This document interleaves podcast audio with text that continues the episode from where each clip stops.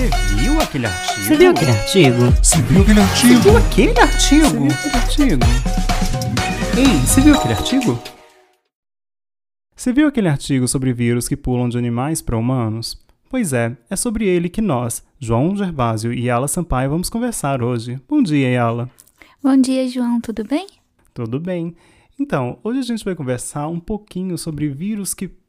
Aliás, na verdade, é um artigo que, fa- que ranqueia possíveis vírus que têm essa característica, que pode vir a ter essa característica de irem de animais para humanos, né? Então, vírus que hoje. Não, ele- então eles ranqueiam o risco, né? Ah, exatamente. Eles não ranqueiam que, que o vírus vai acontecer. Eles fizeram um ranking. Nossa, muito obrigado, Yala. Eles ranqueiam o risco disso acontecer. Ou seja, são vírus que hoje só infectam animais, mas, dependendo das características deles, pode ser que eles venham a infectar humanos. Por que, que isso é interessante, Yala? É, é interessante no quesito de políticas públicas para predizer possíveis pandemias, outbreaks que possam vir a acontecer em decorrência desses vírus. Então, nesse ano de 2021, já cansados dessa pandemia, seria interessante ter uma ferramenta que pudéssemos predizer possíveis vírus que teriam essa capacidade de causar uma nova pandemia. Então, assim, você pode é, trabalhar junto com cientistas e profissionais da nossa é, saúde para criar ferramentas que possam prever e remediar essas situações que possam vir a causar uma pandemia, por exemplo. É, e talvez nem a questão de pandemia, mas mesmo o surgimento de uma doença nova. Obviamente, como o artigo é recente, eu acho que é muito difícil a gente ignorar o fato que a gente ainda vive uma pandemia de, um, de uma zoonose. Aliás, não é exatamente uma zoonose, mas é um vírus que sofreu isso. Em inglês, o termo é spillover, mas a gente vai falar pular aqui, mas saiba que a gente sabe qual é o termo certo, tá? Não julga a gente por causa disso. Ah, então, a gente vive uma, uma pandemia de um vírus que, que pulou a princípio de um morcego para humanos, mas é, é um vírus que sua família já esteve em vários, vários outros animais. E isso é uma das características que eles colocam nesse artigo para ranquear, que é quantos hospedeiros esse vírus tem hoje. A gente sabe que não necessariamente o SARS-CoV-2, mas a família Coronaviridae tem uma grande quantidade de hospedeiros, principalmente mamíferos, né? E então é muito difícil ignorar esse fato quando escrevendo sobre essa possibilidade de vírus migrarem de animais para humanos.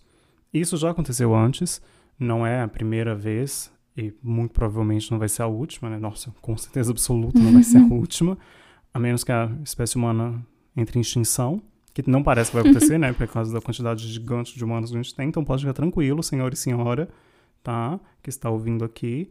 Não vai ser a última vez que, que vai surgir uma doença, principalmente viral, em humanos por conta de, desse contato com, com animais. E realmente, mesmo para tentar entender, tentar prever onde que é o lugar que a gente tem que tomar cuidado. Eu super recomendo a leitura do artigo. Ele é de muito fácil leitura. Não, mas de verdade, é um artigo que ele não, não se prende tanto a um linguajar academicista, e isso é interessante. Inclusive, um adendo que eu tenho, gente, eu tenho que fazer essa, essa pequena crítica no, no abstract deles, né, no resumo do artigo, eles colocam lá que eles usaram métodos científicos e opiniões de especialistas. Porque, assim, é um artigo científico, sabe, da PNAS. É isso que a gente espera de um artigo científico, né? Pois Não é, precisa sabe? ser tão redundante assim. Foi, é, sabe, é óbvio que, que vocês usaram métodos científicos. Não, vocês, vocês tiraram da sua cabeça, sabe? É, é um artigo da, da Academia Nacional de Ciências dos Estados Unidos. Não, realmente, seria muito, muito esquisito. Se eles não usassem o método científico, né? Pois é, exato. Enfim, né?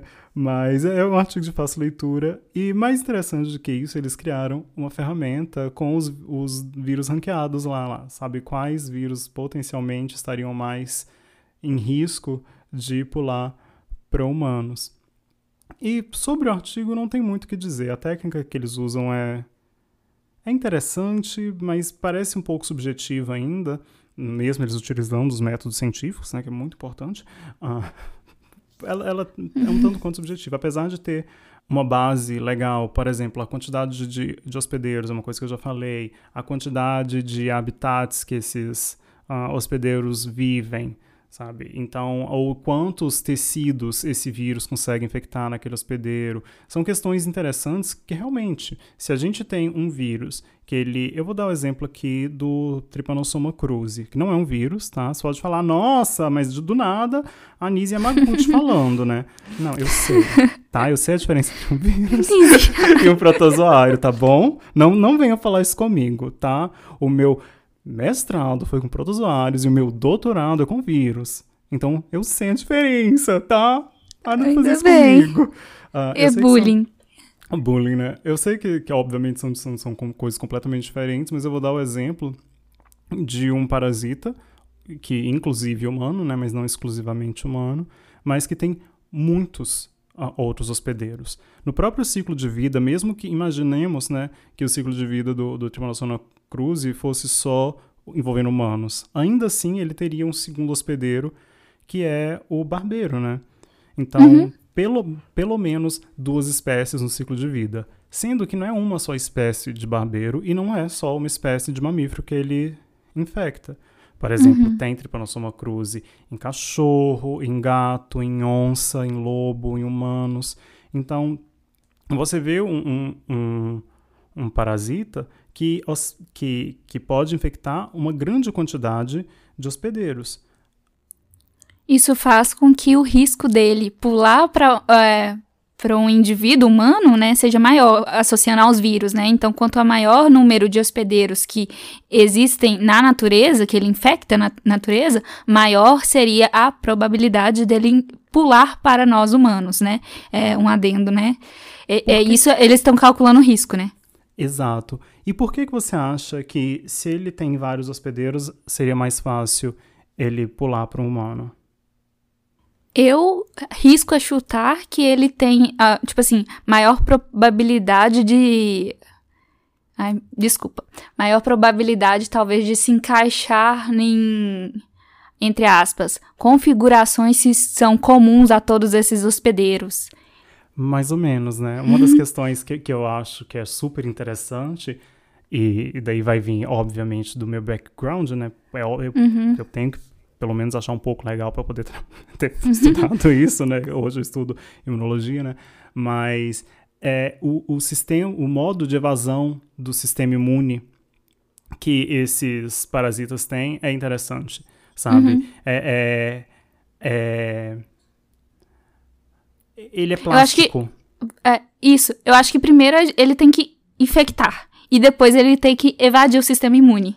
Então eu acho que são dois adendos importantes que esse, esse novo vírus que possui essa capacidade tem que ter. Então, quanto maior o número de é, host, indivíduos que ele infecta, né, indivíduos espécies que ele infecta, maior tem que ser a capacidade, plasticidade dele de tanto invadir quanto de fugir do, do sistema imune, né? Estou certa? Sim, não, exatamente isso, sabe? Isso é uma coisa que eu acho absolutamente fascinante. E outro ponto que eles colocam também como características que eles, que eles usaram para fazer esse ranqueamento é a quantidade, a quantidade de tipos de sistema que esse vírus consegue infectar. Então, vamos supor, é um vírus que infecta em células da pele. É um vírus que infecta células ah, do, do, do, tecido nervoso. É um vírus que infecta uma variedade de células. Quanto mais quanto maior a quantidade de células que aquele vírus infecta, maior é o risco dele pular para humanos. Também por causa disso. E daí entra mais na parte que a Yala falou, né, de ter a plasticidade de se encaixar em, em de, de infectar, porque além de serem organismos diferentes, né, um humano e um cachorro, eu não sei se vocês sabem, não são a mesma coisa. Eu sei, chocante. Ainda bem, né? Mas é. Mas além disso, você tem que entender também, você que está ouvindo a gente, sabe, você que não sabe essa nossa audiência precária de sabedoria, imagina. é, é legal lembrar também que apesar de nós sermos um indivíduo só, nós temos uma diversidade muito grande de células. Não só a quantidade, a gente tem uma quantidade enorme de células, mas eu vou dizer, por exemplo, que as células responsáveis pelo meu olho, né, para eu poder ver, né, tipo, meus cones, meus bastonetes, todo meu rolê lá, não são as mesmas células responsáveis para crescer cabelo na minha cara. Eu, é, então ainda elas, bem, né? Ainda, ah, novamente, assim, tal qual não somos cachorros, ainda bem que essas células são diferentes. Então, quanto elas, elas são diferentes, então elas têm uh, proteínas diferentes na sua superfície que vão ou facilitar ou dificultar a entrada desse vírus, né? E daí eles também construíram uma ferramenta que você pode ir lá e ver. É spillover.global. Global. Você chegou a dar uma olhada nessa, nessa plataforma, Yala? Eu olhei. É interessante ressaltar, né, que o coronavírus não é o primeiro no ranking, né? Era, talvez, dada a nossa pandemia, era de se esperar que ele seria o primeiro, né? Mas não, não é. é o primeiro se chama la, Lassa Vírus.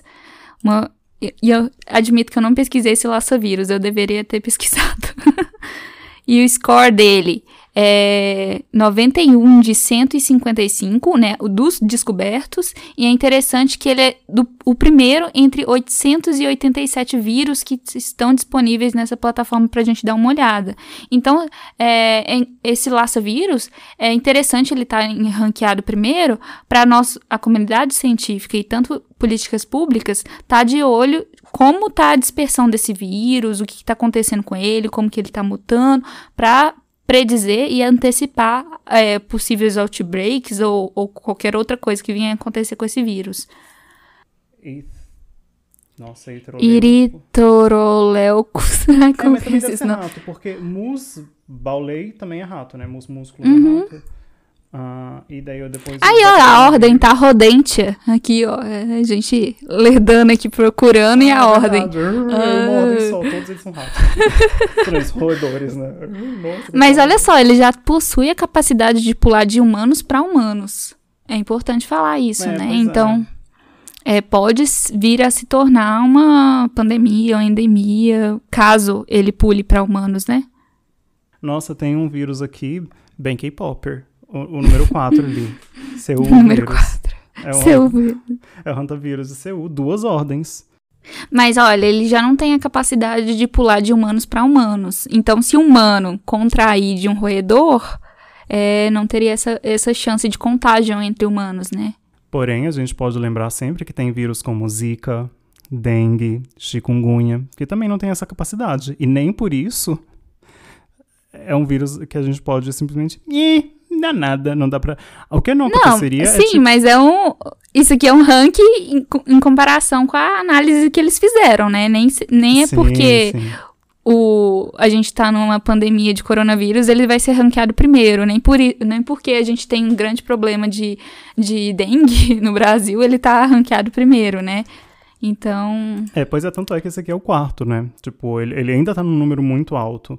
É, aqui tem, no Brasil tem na posição 9, tem o rabies vírus. A raiva, né? A, fa a famosa raiva. Ah, inclusive, nossa, 99 espécies. É, Chocada. Inclusive, raiva é um, um, um, vírus muito interessante que eu acredito que é a única doença que você pode tomar a vacina depois que você entrou em contato com o vírus. E tem que ser rápido, porque senão você morre. Porque ah, é? Raiva, é, raiva é altamente mortal. E a gente toma, pode tomar a vacina antirrábica antes, né? Inclusive, tomem. Uh, mas se você entrou em contato com um animal que tem raiva e ele te mordeu, vá no posto de saúde e eles vão te dar uma vacina. E, e ela vai conseguir criar anticorpo antes, tipo, ela vai é, estimular a criação de anticorpo mais rápido do que o próprio vírus estimularia. É muito doido, é muito legal isso. Uh, enfim, mas é, é, um site que eu super recomendo dar uma olhada e não é para ficar desesperado, galera, tá? Não, não entra em crise nervosa. Não fala, meu Deus, esses vírus tudo, o mundo acabou, vai virar uma grande pandemia desesperadora. Ah, pelo... Não. A gente, por exemplo, raiva, nono lugar. E, e tamo aí, né?